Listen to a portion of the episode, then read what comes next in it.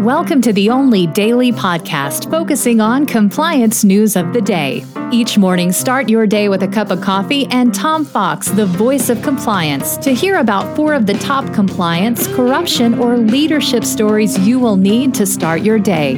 The Daily Compliance News is a production of the Compliance Podcast Network.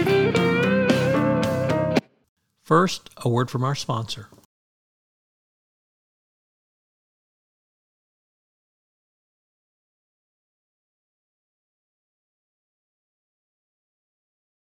Daily Compliance News for November 3, 2022, the Please Fix edition. And we begin with that story from the Wall Street Journal.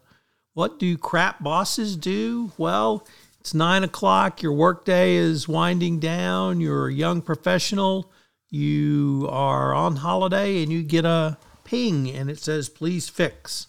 Well, the please fix is a shorthand for a curt note from someone up the chain and a phrase has become a phenomenon among corporate stiffs in high pressure fields. So um, that's why there's crap bosses, and that's why there is cancel or rather quiet quitting uh, because bosses don't give a damn.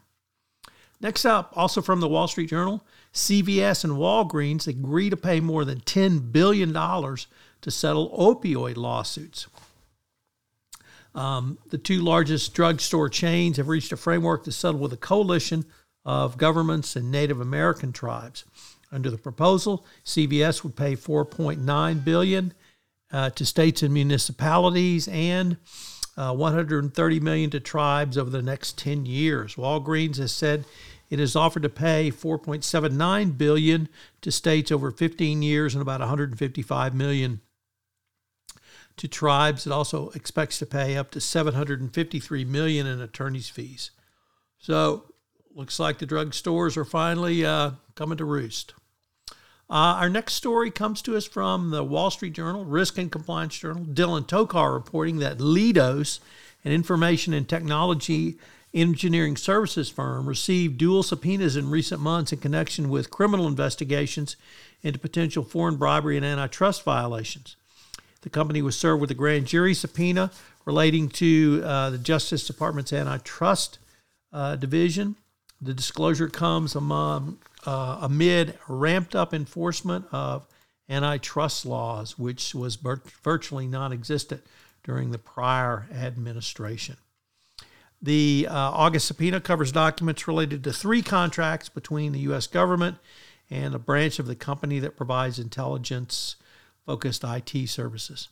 And our final story comes to us from Bloomberg, and it is that the um, there's a two-day SFO sentencing hearing beginning in London uh, for Glencore, and a judge will decide the final fine against Glencore on Thursday.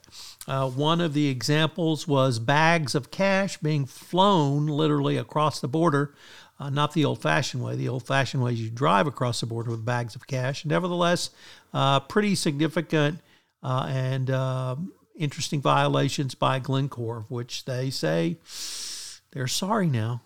Hope they mean it. The Daily Compliance News is a production of the Compliance Podcast Network and a proud member of C Suite Radio. Thanks so much for listening. I hope you'll join me again tomorrow.